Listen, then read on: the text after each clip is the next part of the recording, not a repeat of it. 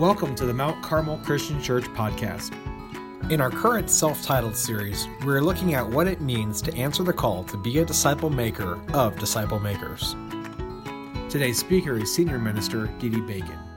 I'll fly away. You know, there's some things that just warm the heart, some things that just bring a smile, some things that just evoke those warm fuzzies. Doesn't that do that for you? Yeah. Certain songs, certain things. You know, I think about those warm fuzzies. I think about the things that make me kind of, you know, you experience it and it just brings something warm deep inside. How about the smell of something delicious cooking in the kitchen? Yeah? You wake up, you smell bacon being cooked up. Yeah, I know. Right? Just the other day, we were coming home from being out. It was dark, and when we came home, the lights were all off on the house. And I'm like, ew, didn't feel so good. I like it when the lights are on, right? You like to come home and the lights are on, at least the lights there at the front door, and to see the lights on and shining through the windows, shining through the living room. You like to see the lights on. Why? Because seeing the lights on evokes that warm fuzzy, right? Someone's home, family's there. It's warm, it's safe. After a long journey, you can come home. Why? Because the lights are on. What is it about having the lights on that just gives us that sense of warmth, of safety, of peace? My kids would not go to sleep unless the night light was on. How many had kids that did that? Would not go to sleep unless the night light was on in their room, the fan was blowing because they like the white noise, and the night light was also on in the bathroom. Please make sure it's on, Daddy. Why? Well, there's something powerful about the light being on in the dark, right? Somehow deep within us, we know that the light on means that we have hope, there's safety, there's warmth, there's comfort. Bad things happen in the dark, right? On an emotional level, we have this sense that things that happen in our dark are not good. In the dark, we feel unsafe, we feel lost, we feel unable to find our way to the place we need to. We need a light on. And when we turn on the light, everything changes. There's something powerful about the light being on in the darkness that just evokes deep within us this sense of warmth, of safety, of being able to be okay, of home, of belonging. Now, it's this emotion that one particular Bible writer, one particular apostle likes to connect with. It's this emotion connected to the light as opposed to what happens in the darkness. This emotion that the apostle John uses on a continual basis to communicate a truth regarding Jesus. In fact, he says Jesus is the light of the world. If you have your Bibles with you, you can look in your bulletins. You can see we're going to check in with a writing from John. John is writing to Christians. He's an old man now in the faith, and he's writing to a church that was under his jurisdiction of responsibility to shepherd.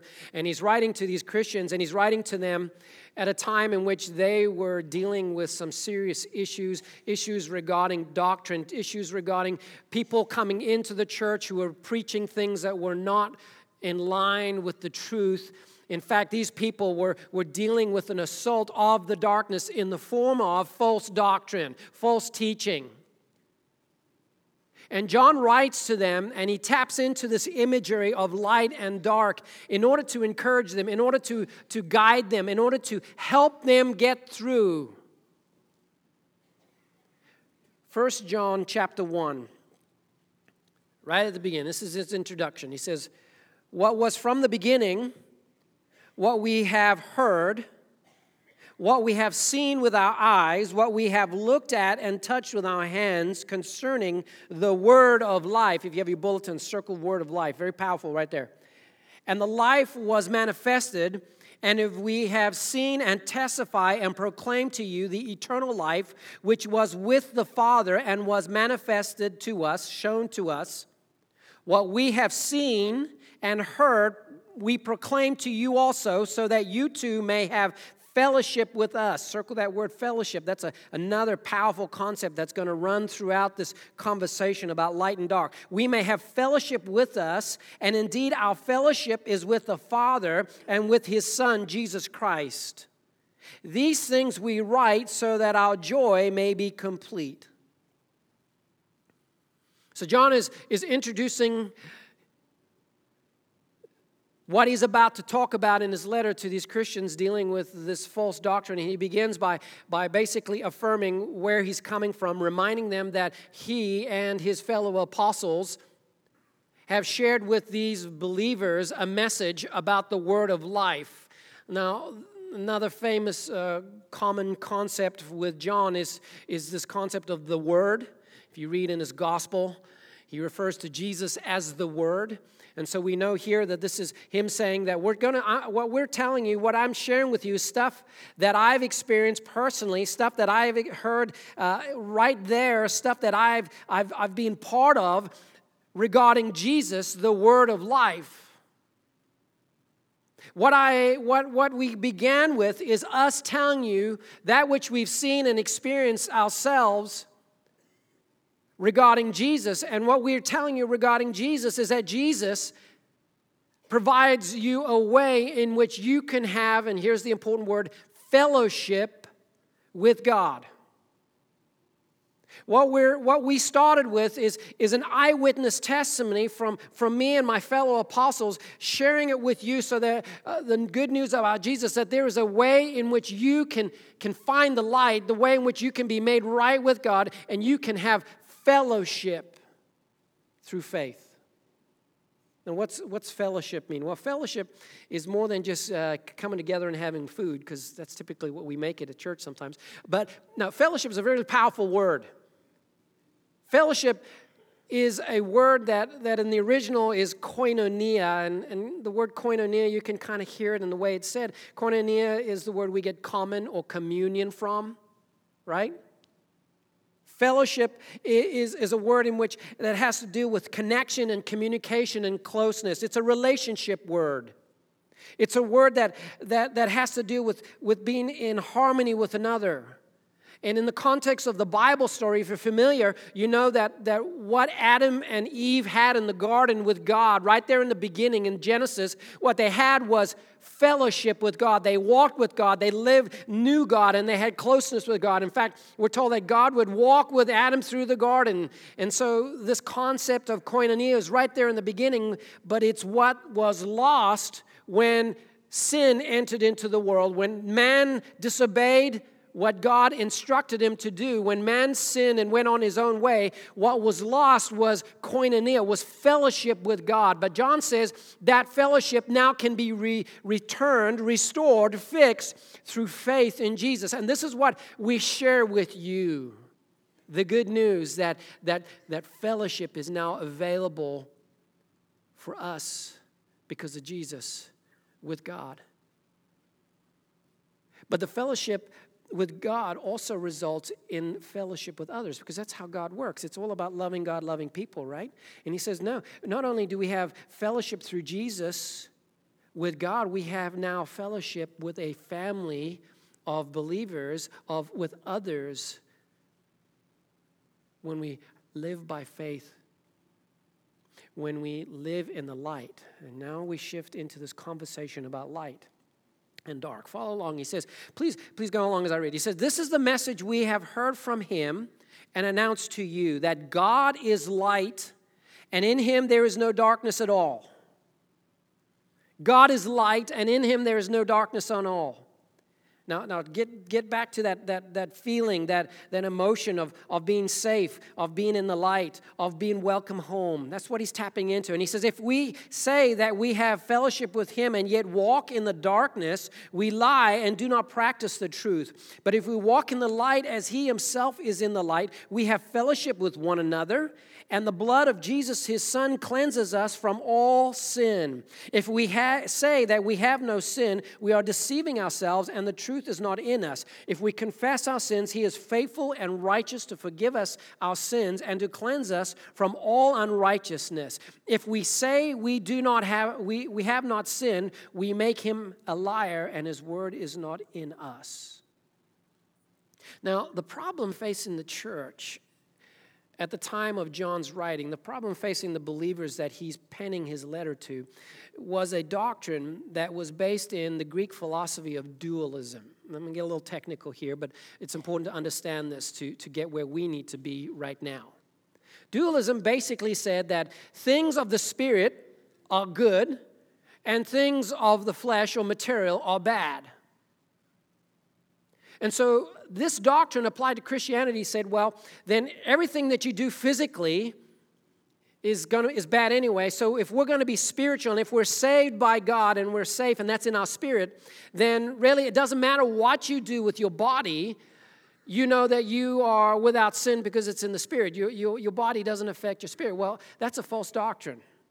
That's not correct. And so that's why these people were saying, hey, we don't sin. We can't sin because we live in the physical. Our spirit is cleansed by God. We're fine with God. It's this doctrine that will manifest the false idea that Jesus didn't come into the world as a man. He wasn't flesh and blood. Why? Because flesh and blood is physical, and therefore it is sin. And therefore, Jesus, if he's perfect, couldn't be physical. He was a spiritual being, and so John will address this issue of denying the humanity of Christ. Now, I don't want to get too far into the weeds in this doctrine, but what I want to get to is recognize that the landing place of this doctrine is an issue that we deal with on a daily basis. The landing place of this doctrine is the issue of image maintenance that every one of us today faces. I mean, social media, our tweets and our posts and our commentary is really the perfection of putting out an image that we want the world to see who we are. And we are masters of image maintenance. We are masters of projecting images of ourselves that we believe others are going to see and accept and be impressed by so that we can get what we're looking for in life. And this is prevalent, unfortunately, really in the church. Because in the church, we're concerned about how we look to others, and particularly, most importantly, we're concerned about how we appear to be when we're following God. Church is notorious.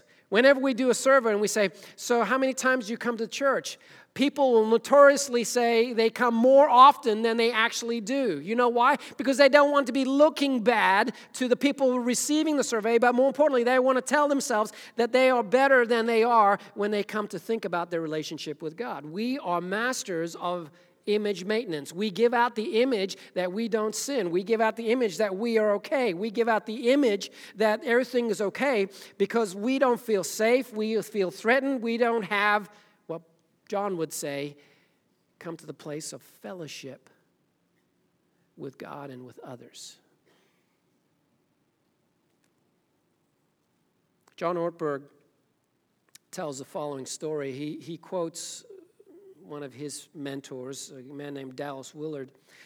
Willard tells a story about a 2.5-year-old girl in her backyard who one day discovered the secret of what she called making mud, what she called warm chocolate.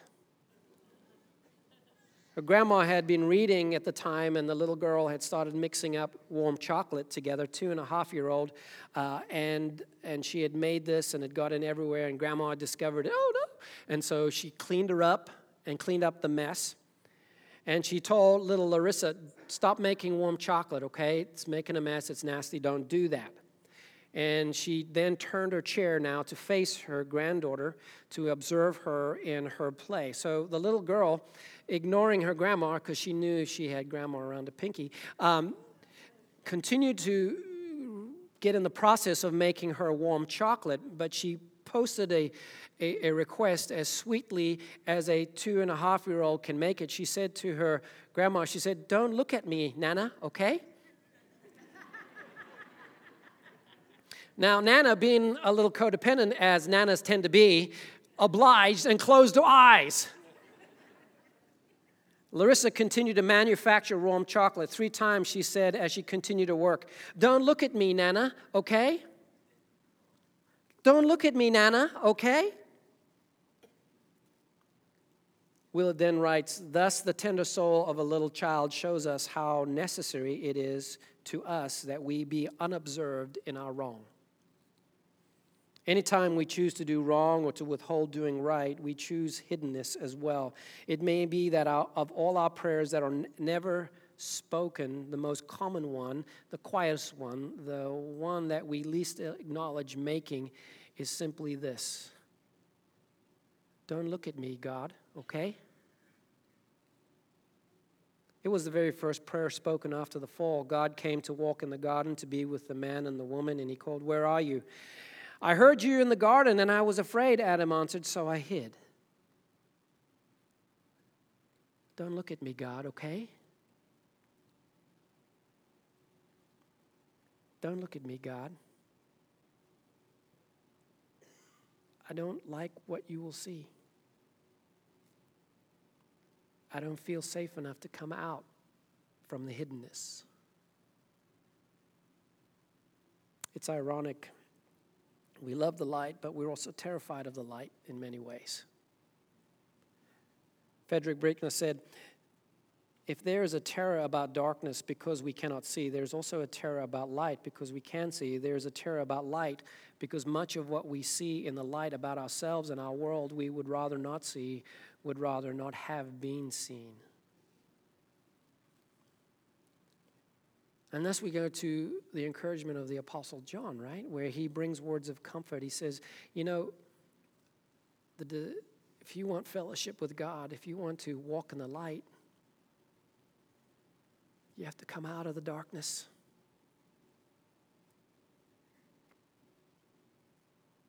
Fellowship with God and fellowship with others requires a risk, a step of courage, an openness, in a very biblical practice called confession.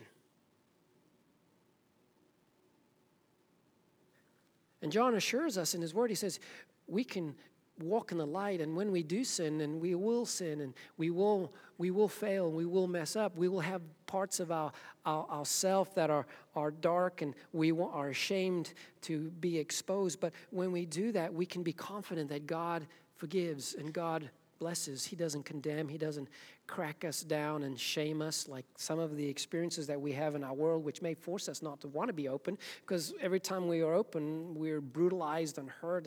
And sure, it's not safe to be open in the world, but with God, he says, because of Jesus, you can be assured that there's forgiveness. And we don't have to believe the lies we tell ourselves regarding that, because God's word is true.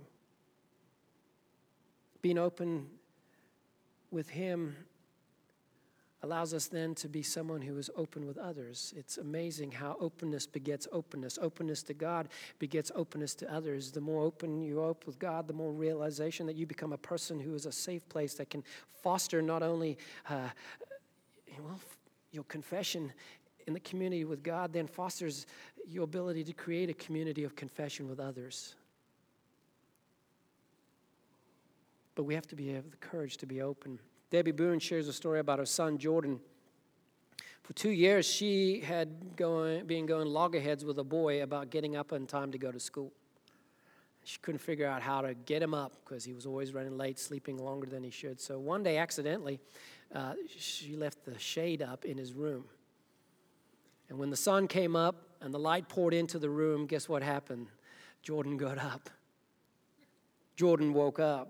The presence of light solved the problem completely. Debbie took that lesson to heart for herself as she read the Bible one morning. She asked the Lord to show her how to let His light awaken the places in her heart she was content to leave sleeping in darkness. To expose herself to God's light, she must leave the window shades of her heart open and willingly allow Him to change her.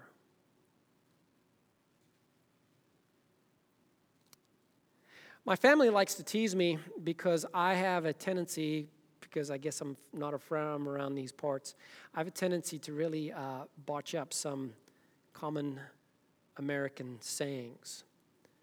Kind of like, Ricky Ricardo in the TV show I Love Lucy, you know how you mess them up, or even more recently, Balky Bartokamus in the show Perfect Strangers.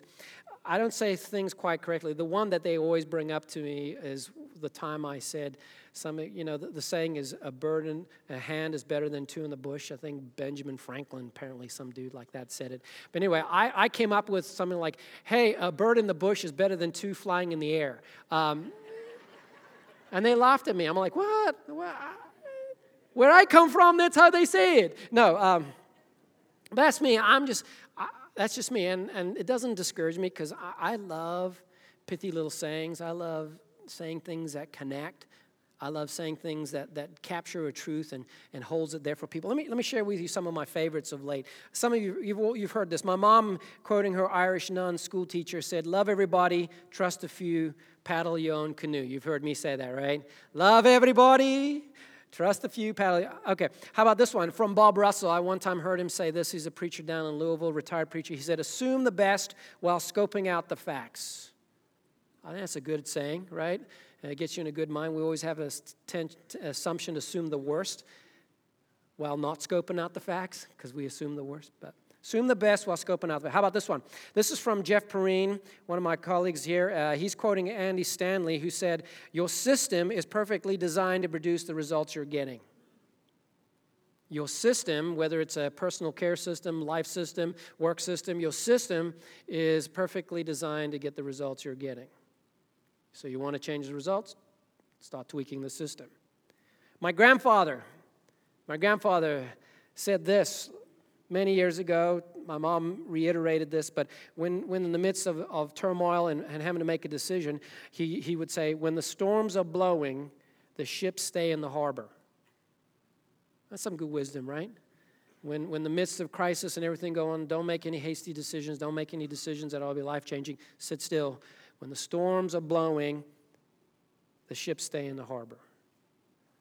Now, here's a Gideon Bacon original. I've written it down for you, and this is one the staff hear all the time, so I'm going to share with you the love here. Here it is. Belonging is the magic sauce. How'd you like that one? No? Shoot it up there on the screen. Belonging is the magic sauce. All right, now why do I say that? Well, it's a statement that I've been using to really focus in on ministry and what church is all about. We are really making an effort to becoming a discipleship that is a Jesus follower making church, where Jesus followers are being trained to reach out and make Jesus followers as Jesus intended. Go into all the world and make disciples, baptizing them in the name of the Father, Son, and Holy Spirit, teaching them everything I've commanded you, and lo, I'm with you till the very ends of the age. Remember that? Well, that's discipleship making, and how does that occur? How does that happen? How do we bring people from a place where we meet them to move them along this faith development continuum, to move them from, if they do not know Jesus, to be born again, and if they are a baby in Christ, to become a child, to be a child in the faith, to grow up to be a teen or young adult in the faith, from a teen to become a parent in the faith who is discipling and shepherding others. How do we do that? Well, the way it works from my observation and prayer and everything else and from this text, because the key word is fellowship, is belonging is the magic sauce. Loving God, loving people works when there's belonging. What makes fellowship happen? How does fellowship occur? It occurs when, first and foremost, there's an effort to create belonging, to create a relational environment where we invite people to participate in the activities of our faith, in the activities of our life. And when they come into our lives, guess what happens? We find that belonging leads to believing. which helps people grow in their faith. That's the build part of their faith, which helps them be a servant, because sometimes we invite them to serve with us and they begin to have a faith in Jesus, and then they become a servant for Christ and they develop, and that helps them also facilitate the bringing of people into a relationship with God, because belonging is the magic sauce. It all happens because of belonging. To have fellowship, we have to be individuals that understand that belonging is the magic source. And in order to have belonging, we have to be open. In order to be open, we have to walk in the light. As John said, in order to walk in the light, we have to allow the light to not to work away the darkness in us. Openness to God allows us to be open to others so that we might have fellowship, so that we might be agents of belonging that can bring people in so that they can believe. See, fellowship with God is walking in the light, and it's safe. It is safe. I don't know, we struggle with that reality because of the wounds and the hurts and the things that we can't explain that are deep inside of us, maybe things from our childhood, and abandonments and hurts and cuts and beatings and wounds that we may not even know aware of, or we may be aware of it, but we can't deal with, so we have it come out in other ways. But truth is that in Christ we have a safety that if we confess and if we open up to his truth, the light shines in, and in that we have fellowship with God. It's safe, and in that we become agents of creating safe environments, because belonging is the magic sauce. People come to believe because they're invited to belong. It's the Jesus way, right? In my personal Bible study, I'm working through the Gospel of Luke, came across a story in Luke 19 of Zacchaeus. Zacchaeus was a wee little man. Remember that one? Zacchaeus was a tax collector in the town of Jericho. Jesus is traveling through Jericho. Zacchaeus was a man that did not belong. He didn't belong to God, we find out. Why? Because he was a thief. He was a tax collector that was extorting his own people, and his lifestyle was such that he was extorting his people from the position of power that he had taken. He was a thief. He wasn't belonging to God, but he was looking for it. And he didn't belong to his people either, because they hated him, because he was a traitor. He was taking taxes for himself and for the occupying nation of Rome, the empire of Rome. He didn't belong to people either. But then Jesus comes into his life. It says Zacchaeus was curious to see Jesus. He climbs up a tree because he was small, but also because people wouldn't let him in. They're like, oh, get out of here, Zacchaeus, you jerk. Anyway, and so he climbs up the sycamore tree, for the Lord he wanted to see. And as the Savior passed away, he looked up in the tree and he said, what? Now, Sunday school, we used to go like this. Zacchaeus, you come down, right? But I don't think Jesus was Zacchaeusing with the finger wag, right? Zacchaeus, he was like, Zacchaeus, you come down. Invitation. Jesus invites himself into Zacchaeus' house. What is he doing? He's creating belonging. He says, hey, I am come. And he creates a place of safety. Zacchaeus comes down the tree. They go to his house. Zacchaeus' life is transformed. And what we find out, that Zacchaeus finds salvation. He finds forgiveness through his faith and interaction with Jesus. Jesus shows us the way that belonging leads to believing. And we, if we are right with God, we need to become agents of being right with others and inviting them into the safety of relationship that helps them understand what it means to know Christ, because belonging leads to believing. And this is the ministry that Jesus has given to us as the church. You know, I've often thought about, why do we do the things we do in Sunday service? What's the purpose of it? Why do we sing together? You know why we sing together? Because we verbalize physically our things that we believe to be true.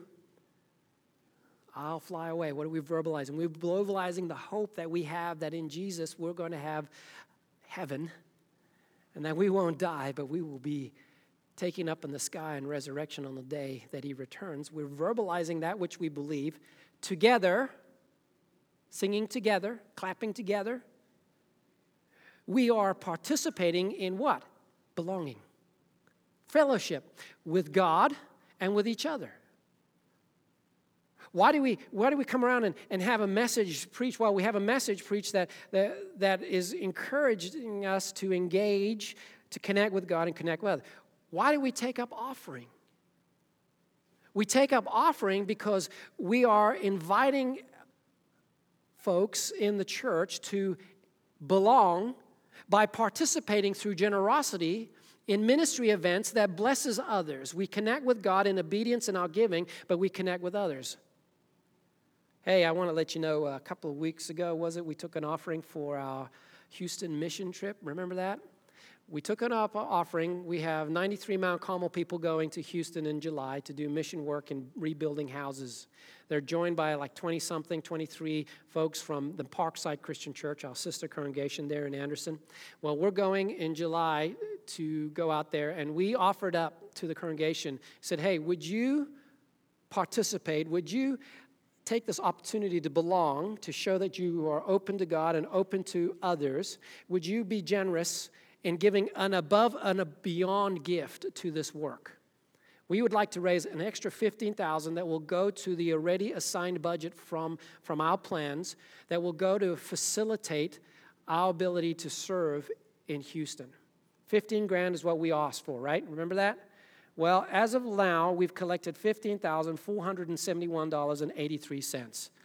Yeah! Yeah, God, Mount Carmel Christian Church, belonging is the magic sauce, right? Just wanted you to hear from Tim and Aaron. Tim is our facilities director. Aaron is our student minister. Hear from them. They went out just not too long ago and did a scout trip of what needs to be done in Houston, just as we continue to celebrate and to remember that openness to God and openness to others is what ministry is all about. Just hear what they have to say regarding that. Hey everybody, it is Aaron and Tim here, and we had the privilege to go down to Houston last week, and this trip has shaped up to be the largest team we've ever taken and the furthest distance we've ever traveled for a disaster relief trip, and we gained a lot of insights last week. Yeah, we got to meet with the organization that we're going to be working with, 4B. We got to see where we're going to be staying. We got to visit the tool bank, which is going to supply us with a lot of tools.